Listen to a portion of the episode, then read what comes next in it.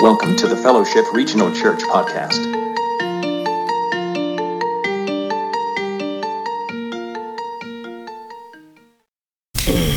Matthew chapter 18, verse 1. Here's what it says Matthew chapter 18, verse 1.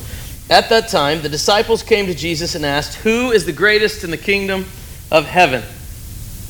Now, there's a lot to deal with here.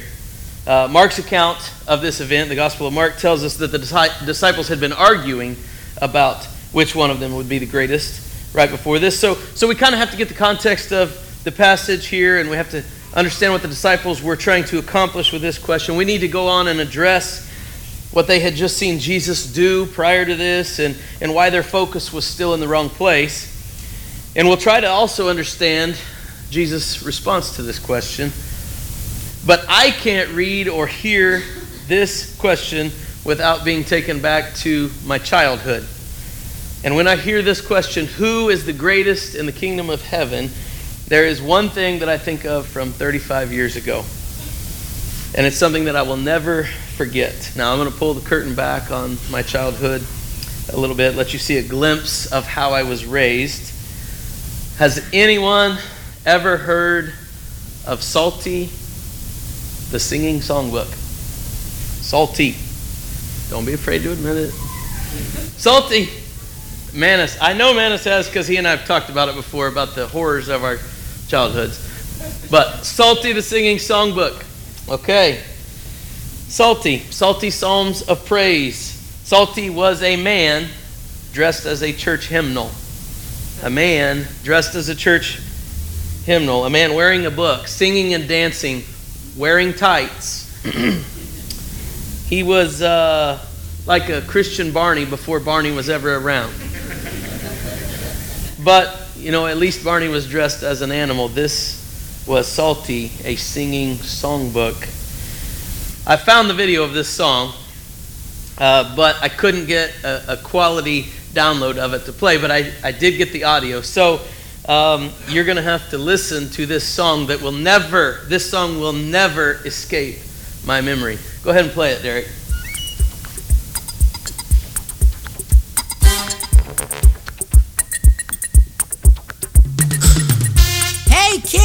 Come over here and look at my new songmobile. This is quite a contraption, Psalty.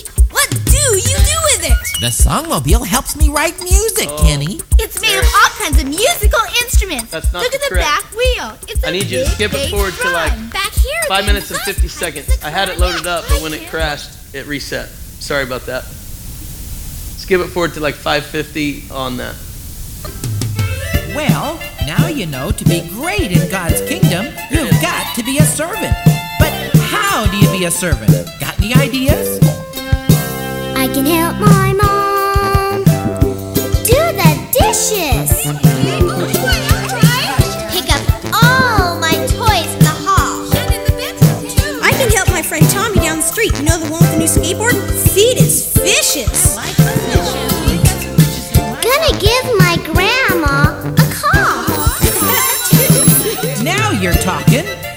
any other ideas, anybody? Gonna help my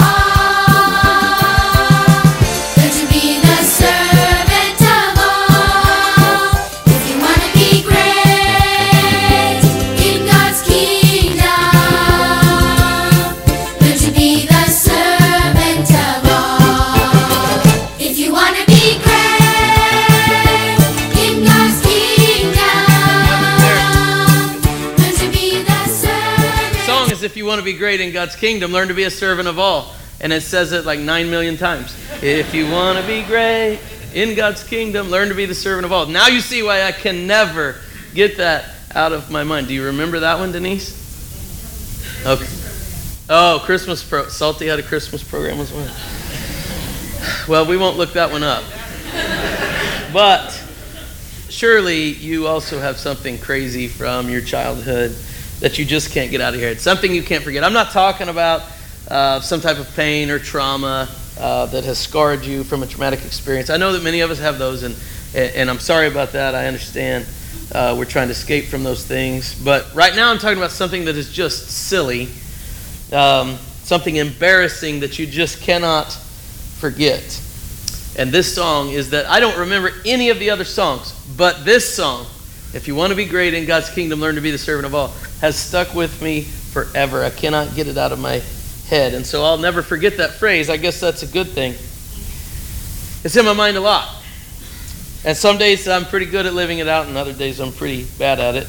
But I think uh, about Psalty in that song all the time. And when I see this text and when I hear this question, when I hear the disciples ask, Who will be the greatest in God's kingdom? you have to understand this song comes to mind. I can't help but think of Psalty the Singing Songbook and his answer if you want to be great in God's kingdom, learn to be the servant of all. And now, thanks to me sharing it with you today, you'll never forget it either.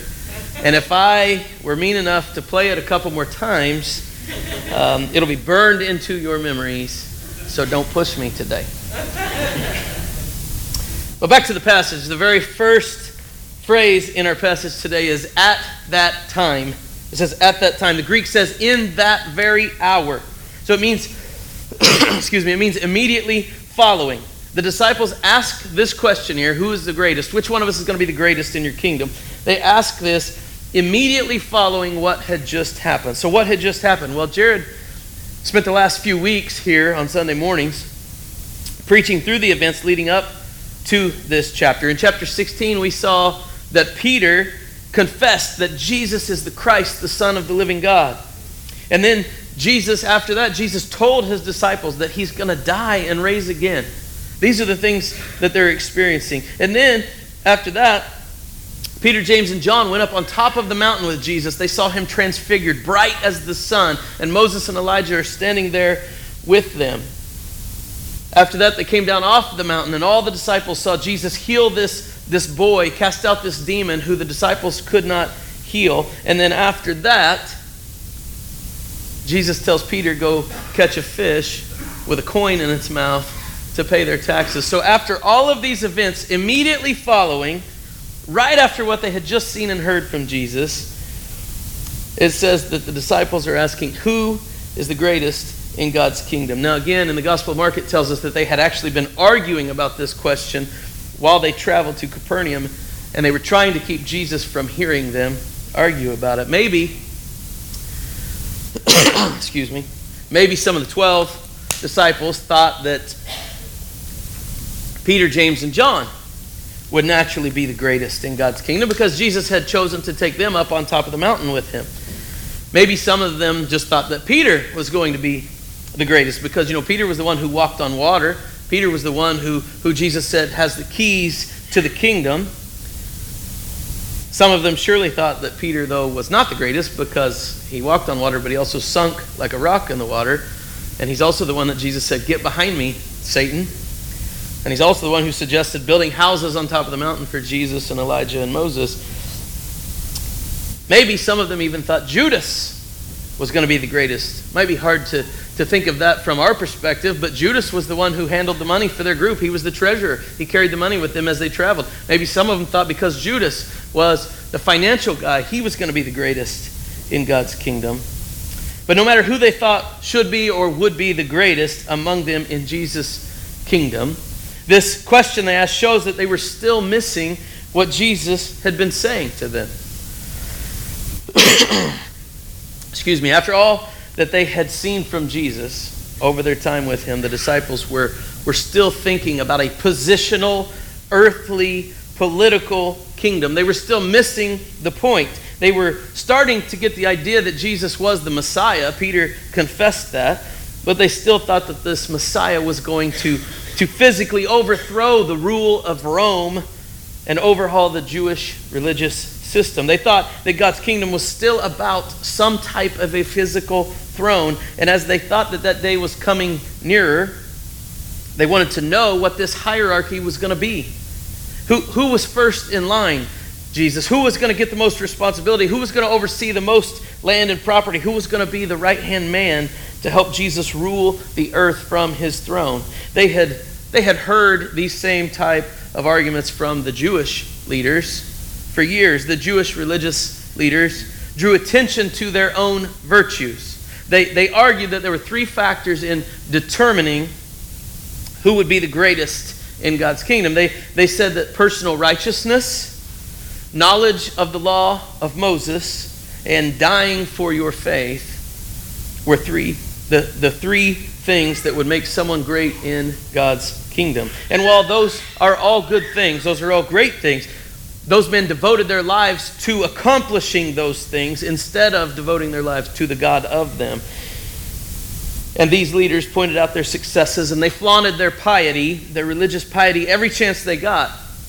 And so the disciples were excited that those leaders were going to get what was coming to them from Jesus. But the 12 still wanted to know who was going to take their place, which of them would be in the place of religious and political leadership when Jesus took over, when God's kingdom was established. They were still looking out for themselves, even after they had seen Jesus give of himself daily. Now, it's easy to point fingers at the Jewish religious leaders for their pride and self righteousness. And, and it's easy to point fingers also at the disciples for missing Jesus' focus as he focused on other people and, and on their hurts and pains. But the 12 continued still looking for their chance to get to the front of the line in the kingdom. But, but that way of thinking, you have to understand, is not unique to the Jewish leaders or, excuse me, or to the disciples. Pride and selfishness are natural to all of us. Pride and selfishness are natural to all of us. It's, it's our ego that drives us to the front of the line, to, to the best seat in the house, or ch- to choosing the, the biggest piece of cake before someone else. It's, it's ego, it's pride, it's selfishness that is the cause of, of arrogance, greed, lying, cheating, cutting corners at work, jealousy, stealing, rape, murder, and even wars. This same type of pride selfishness was the cause of the very first sin. In the garden, when Eve took the forbidden fruit and held it in her hands, it was not the, the beauty of the fruit that enticed her, it was not the nutritional value that captivated her imagination. The promise that the serpent made to her was that by eating that fruit, she could become like God. And in so doing, she could control her own destiny. She could be independent, calling the shots and in control. And she and Adam both gave in to their selfishness, their pride, their ego,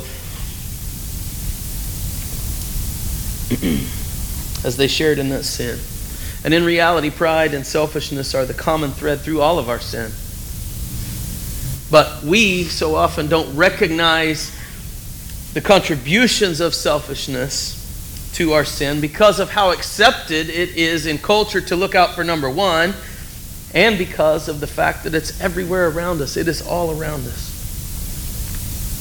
Years ago, there was a, uh, a famous doctor who kind of got caught up in his fame, and, and he realized that this was a flaw. He didn't want to be that way, and he became convicted of his lack of humility, but he didn't know what to do about it. And so he confided in a close friend of his, and his friend had a suggestion.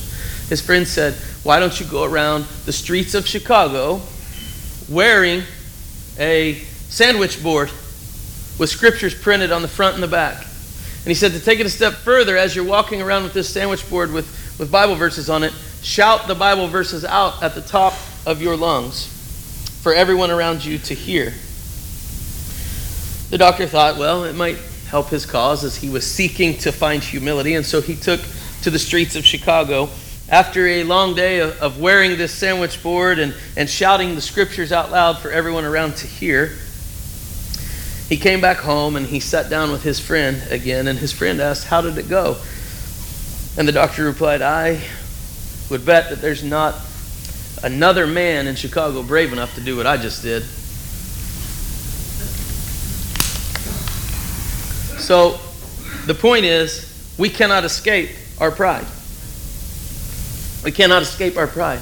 It is with us and it is everywhere around us. It's all around us. We even let our pride invade our theology, the theology of our faith. You know, we can take a verse like John 3:16. For God so loved the world that he gave his only begotten son that whosoever believes in him shall not perish but have eternal life.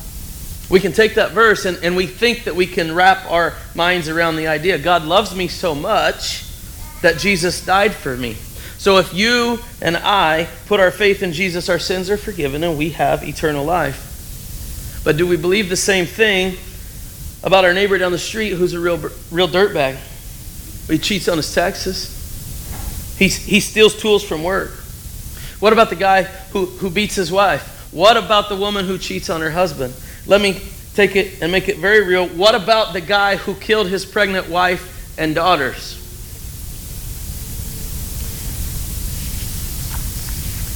There's no hope for them, right? God can't love that type of person the same way he loves me, right? God loves me because I have lived a better life than those type of people, right? Wrong. Wrong. Wrong. Well, there are different consequences for different sin, but when God sees my sin and selfishness, he is just as disgusted as when he sees the selfishness that leads to those other horrible acts. And our forgiveness, we have to remember, is not based on the weight or the gravity or the depravity of our sin. It is based only on the grace of our Savior. And the fact that our piety, our selfishness, excuse me, the fact that our piety, our religious pride in our faith, even becomes a matter of ego, should remind us again that pride and selfishness are the common thread through all sin. And while we may not directly ask if we will be greater in God's kingdom than our neighbor. And even though we don't always recognize it, our selfishness, our sinful nature is always working to drive each one of us to fight our way to the front of the line.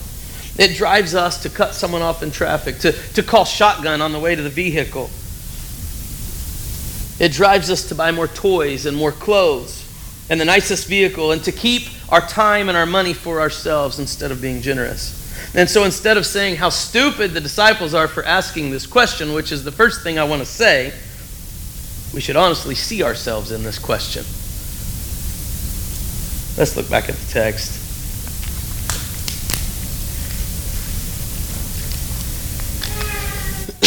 at that time, the disciples came to Jesus and asked, Who is the greatest in the kingdom of heaven? Which one of us is going to be the greatest? Can you just picture Jesus as you see them asking this question?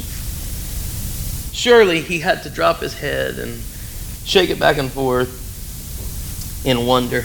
I think this is one of the times in Scripture that, that Jesus demonstrates an amazing amount of patience with these guys. Because instead of reprimanding them, look at what he does. He called a little child and had him stand among them. And he said, I tell you the truth, unless you change and become like little children, you will never enter the kingdom of heaven. Therefore, whoever humbles himself like this child is the greatest in the kingdom of heaven. The wording here for little child is what was used for very small children, primarily infants and toddlers, actually. So Jesus brings this little toddler over to stand among them.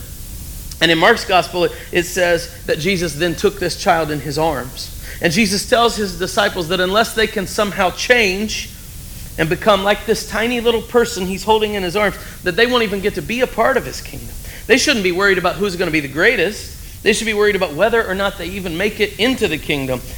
And in this very tender moment, as Jesus holds a small child in his arms, or maybe sitting on his lap, he gives his 12 a very stern warning unless you change. It's another word for repent. It's not the word that we talked about in, in communion time a few weeks ago that is that's commonly used in the New Testament for repent. That was the word that means a change of heart, a change of mind, a change of what you desire. This one specifically means a change of action, a change of behavior. Unless you change your actions, unless you change your direction, unless you change what you're trying to accomplish for yourself, unless you change from chasing your own honor, your own power, your own merit, and become like this small and innocent child, you have no part in God's kingdom. Not a big part, no part. And this statement of Jesus at this time, in, in Jesus' day, this would have been a slap in the face of an adult Children in Jesus' day held very little esteem. They, children were a gift from God, and a, and a large family was a blessing from God, but the children themselves children themselves were not considered valuable as people. They were not appreciated members of society. They could not contribute. Small children then and now have no accomplishments, no achievements, no distinguishable abilities. They have no wisdom and no merit. They have no means and they cannot provide for or protect themselves. They are weak and simple and vulnerable. They have no valuable skills to offer. So Jesus says, You see this little kid who, who offers nothing to us as far as you would think he should. This little guy who offers nothing. That's how God wants you to be if you're going to be a part of his kingdom. This little guy here is not worried about greatness or about finding honor for himself. You know what he wants more than anything? He wants to play on the floor with his mommy. He wants to go for a walk and hold hands with his daddy. Do you know that he's too scared to be alone? He doesn't want to be in control of his life because he still trusts his father to protect him and to lead him to safety. Do you know that he doesn't, this little guy right here, he doesn't think at all about earning love from his parents with his achievements or by his behavior? But he does know that when he snuggles up to his mom and sticks his nose in her neck, she giggles with pleasure. And he knows that, that he's never seen his father laugh more than when they wrestle around on the ground together. You see this little guy right here. He, he doesn't know anything about being the greatest or how to become the greatest or gaining honor. He isn't worried about finding honor or position for himself. He knows that his father loves him, that his father will protect him, that his father will provide for him, and that his father will guide him. And he doesn't care about his accomplishments. Whoever humbles himself like this child is the greatest in the kingdom of heaven. Now, the New Testament was written in Greek, and that's why we refer to the original Greek so often, but the language that Jesus and his disciples would have spoken verbally at the time was Aramaic. And in Aramaic, there is actually no difference between the word for little child and the word for servant. It's the same word. Little child and servant were the same. And Jesus tells his disciples that unless you are that humble, unless you're humble enough to be a servant, unless you're humble enough to be an innocent child, not looking out for yourself, but trusting someone else to take care of you, you cannot be great in God's kingdom. Greatness and salvation come from humility under our Lord's reign. I have read in the past, I didn't look it up to be sure, but I have read that the most common designation for Christians in the New Testament, the most common description is children of God. Christians are referred to also as believers and, and as sheep but we are called God's children more than any other name in the New Testament. In, in Matthew chapter 10, for example, Jesus calls his disciples his little ones. And that makes sense because salvation comes by humility. The humility of a child who relies on his parents for everything. Through, through that lens, we understand our sinfulness that separates us from God. And through that lens, we know our unworthiness of being in God's holy presence. And through that lens, we realize that we are incapable of earning our salvation. And so salvation comes by humility. Repentance and submission to our Savior is a result of that humility. But Jesus goes on, he takes it a step further. Look in verse 5. And whoever welcomes a little child like this in my name welcomes me. But if anyone causes one of these little ones who believe in me to sin, it would be better for him to have a large millstone hung around his neck and to be drowned in the depths of the sea.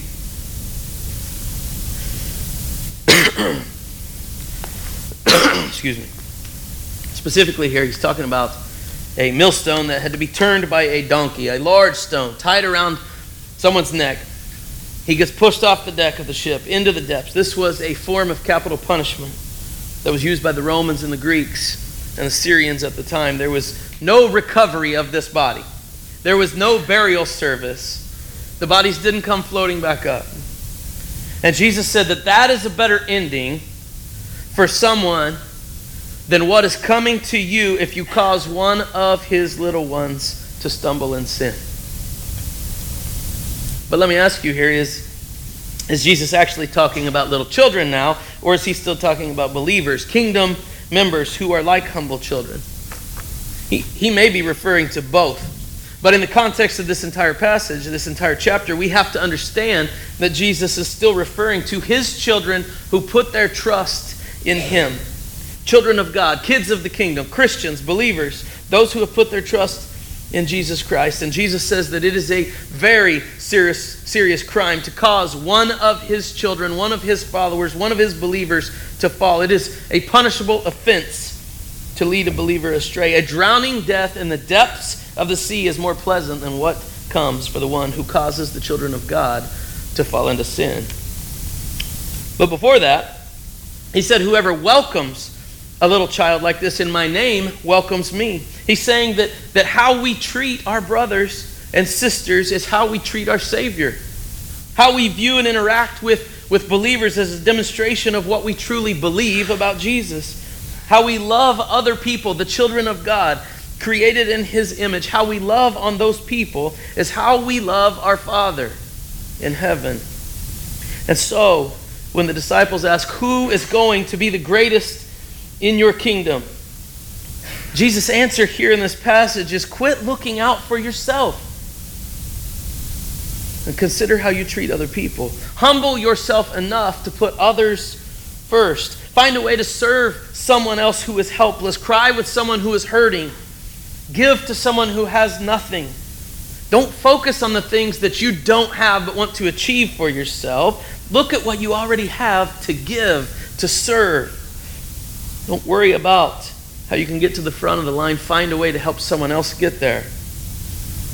Don't make this list of things that you can do to earn God's love or gain His favor trying to win a place of greatness for yourself in His kingdom. Grace, greatness doesn't come in God's kingdom from self promotion, it comes from service. In, in this kingdom, honor doesn't come from a high position, it comes from a place of humility. I'm going to flip to Philippians chapter 2 real quick.